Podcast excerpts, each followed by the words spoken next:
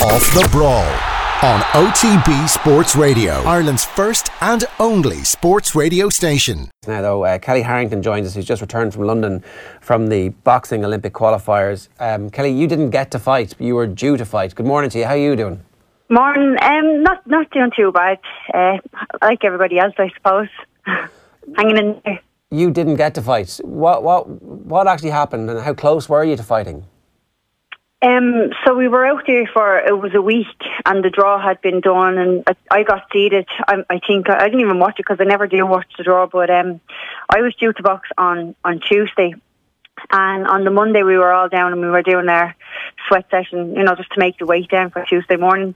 So finished the session and we were on the way back, and then we just got news then that they were pulling the plug on the tournament after the the evening session which uh, we had two boxers boxing in there, so we had to kind of keep a hush hush because we still had two two lads in the competition, like in the evening time. So we didn't want them finding out and getting disheartened and playing anything on their uh, on their on their fight, you know, like on on their performance. But yeah, it was a, it was quite annoying because you went over in the first place. Like the competition could have been pulled at the start. you hold them away for a week and all the training and preparation that goes in. But I suppose uh, safety first.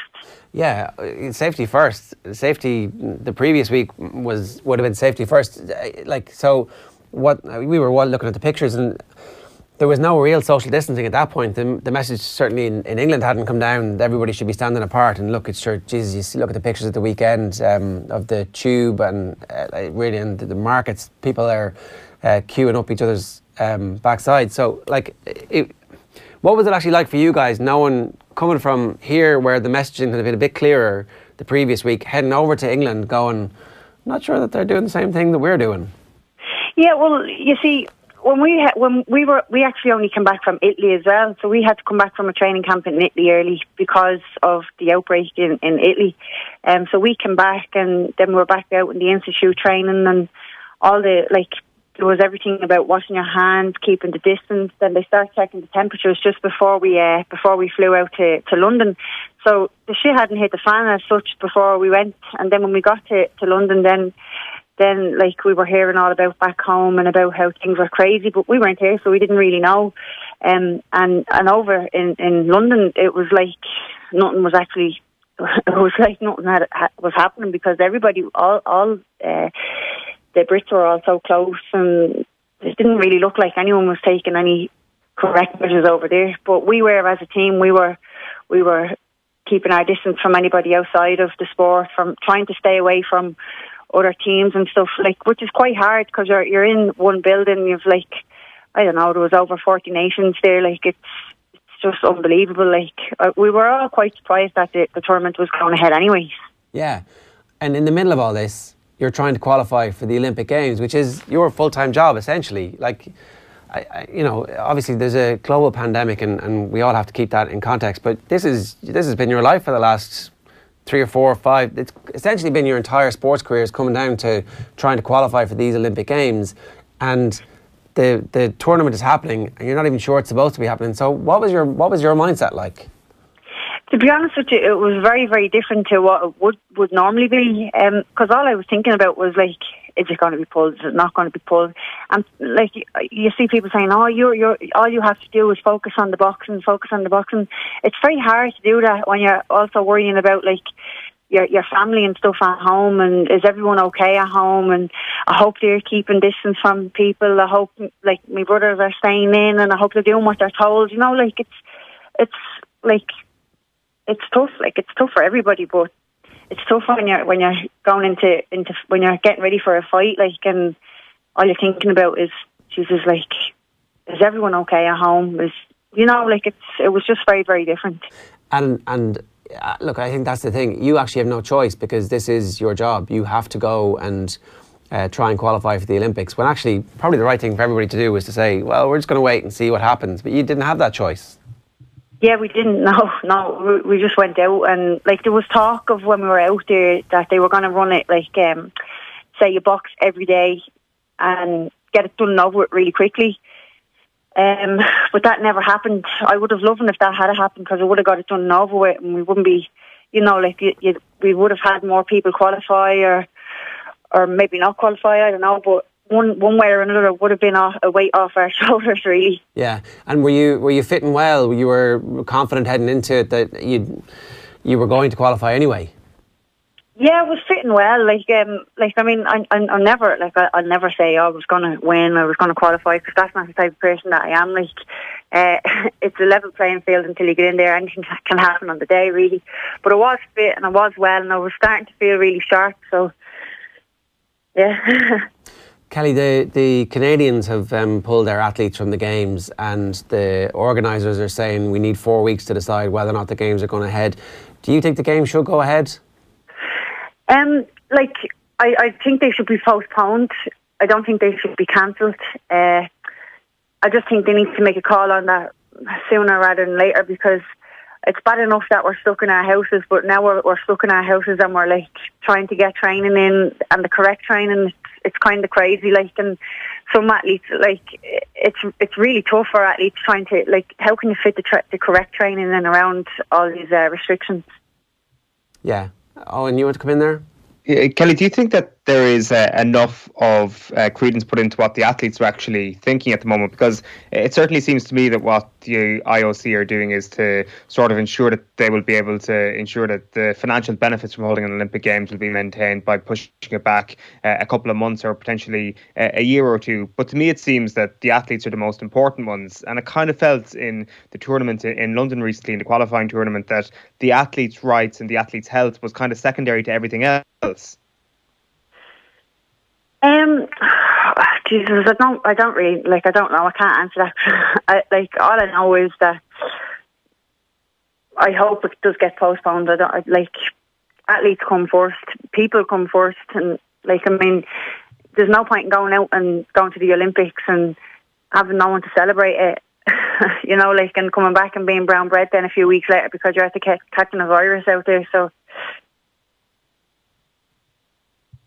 It's a fair point, uh, Kellie. I, the other thing that you were um, tweeting about last night was um, the uh, video of the queue for the fish and chips in Howth. Um, that was uh, that was taken on Sunday.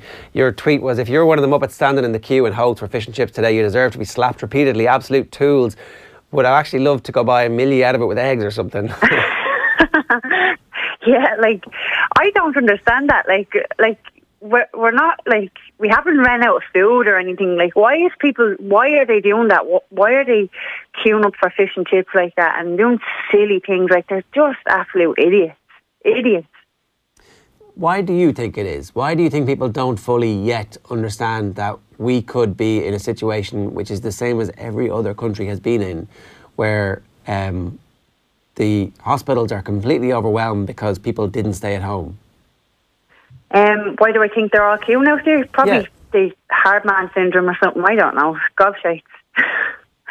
they're just like it's just crazy. Like there's nurses and doctors out there, and they're putting their own lives at risk, while you have these idiots in doing stupid, simple things like that. Like, like we're, we're being asked just to to be safe, to be cautious, to to to stay in your house. Don't spread it if you have it. Like there's a possibility I could have it. I'm not saying I have. Like I don't. Like well, hopefully not. But I'm not going out. I'm not risking it. I'm not going to risk giving it to someone else who could possibly die from it. You know, like it's just it's just crazy. You're in self isolation since you came home from London. Is that right? Well, you know, it's it's quarantine, but what I did realise is like when you have to start isolating yourself and start taking people out of your uh, out of your normal life.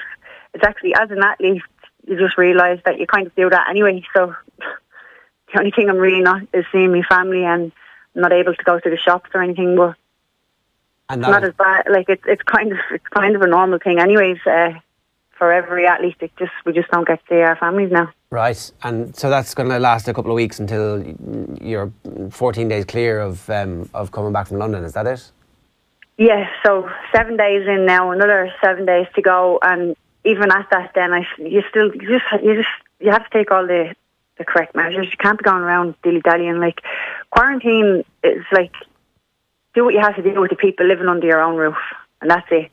Outside of that, don't be going and visiting your your granny and your cousin and oh it's only my neighbour across the road so I can go in for a cup of tea. No, you can't. Like you don't know where your neighbours after being. You don't know where their kids are after being. Like people don't don't get it. Like That's the thing. I'm, I'm, I'm, I still don't know why people don't get it. Like all of my WhatsApp groups are uh, fairly anxious and very concerned and absolutely on lockdown and uh, organising to uh, meet up through Skype or um, whatever. It still doesn't seem though as if everybody is at that level yet where they've decided, oh, this actually does impact me. Yeah, and I don't. You know what? Like it'll probably take a lockdown for people to to realise that you know, which is which is terrible. Like, and then we'll have all the people coming out and whinging, oh, it's terrible, the country's gone into lockdown and all. Well, maybe if you'd done the right things, then the, the country wouldn't have to do it. We wouldn't be forced to do it. You know, like, just do it, do the right thing. Yeah. It's just, it's simple, like, I, people just don't get it. It, it does seem very simple, all right. Um, well, selfish people will always be selfish. well, that's the thing, and, and maybe uh, the selfish gene is the one that we've been very focused on as a race for the last hundred years, and who knows, maybe this is a bit of uh, engineering going on to try and knock that out of us. Can I just ask you about your own, um, like, so what happens if the Olympics do get postponed? Say, say it's a year or two years. Um, does that change your plans about? Like would you think about going professional or any of that kind of stuff? Is, is, is any of that part of your mindset at the moment? It's like this was my time. I had everything locked and loaded and ready to go for this summer 2020 does that change who you are as a person or any of that kind of stuff? Um no like not really. Like i'm just going to keep doing what i'm doing. I'm happy enough doing what i'm doing. Uh, we're, we're still like we've been sent our programs. We've been sent everything that we need. I know it's in we're on lockdown but like we're still doing our training in the house, out in the back garden. So we just keep going, keep moving forward. Um, hopefully there'll be a, a call on it, and I'll just make a decision then after that. But no decisions on on turning professional yet or anything. Um, you know, just have to just have to wait and see what happens. Really, it's everyone's in the same boat. You know, it's not just like as as Team Ireland that we're in this boat, but like the whole world is in this. We're all on a sinking ship together. yeah, and I think that actually helps a little bit with the anxiety that everybody feels. Is that like you flick on the news, and, and certainly too much news is is certainly not great for everybody's mental health at the moment. But at least you do realise that this is the same situation right around the world, and in every country, and every athlete is is undergoing the same thing that you're going, and the rest of the world is too. So, um, one last question there. You said uh, as an athlete, you know, you're kind of used to being very solitary at the best of times.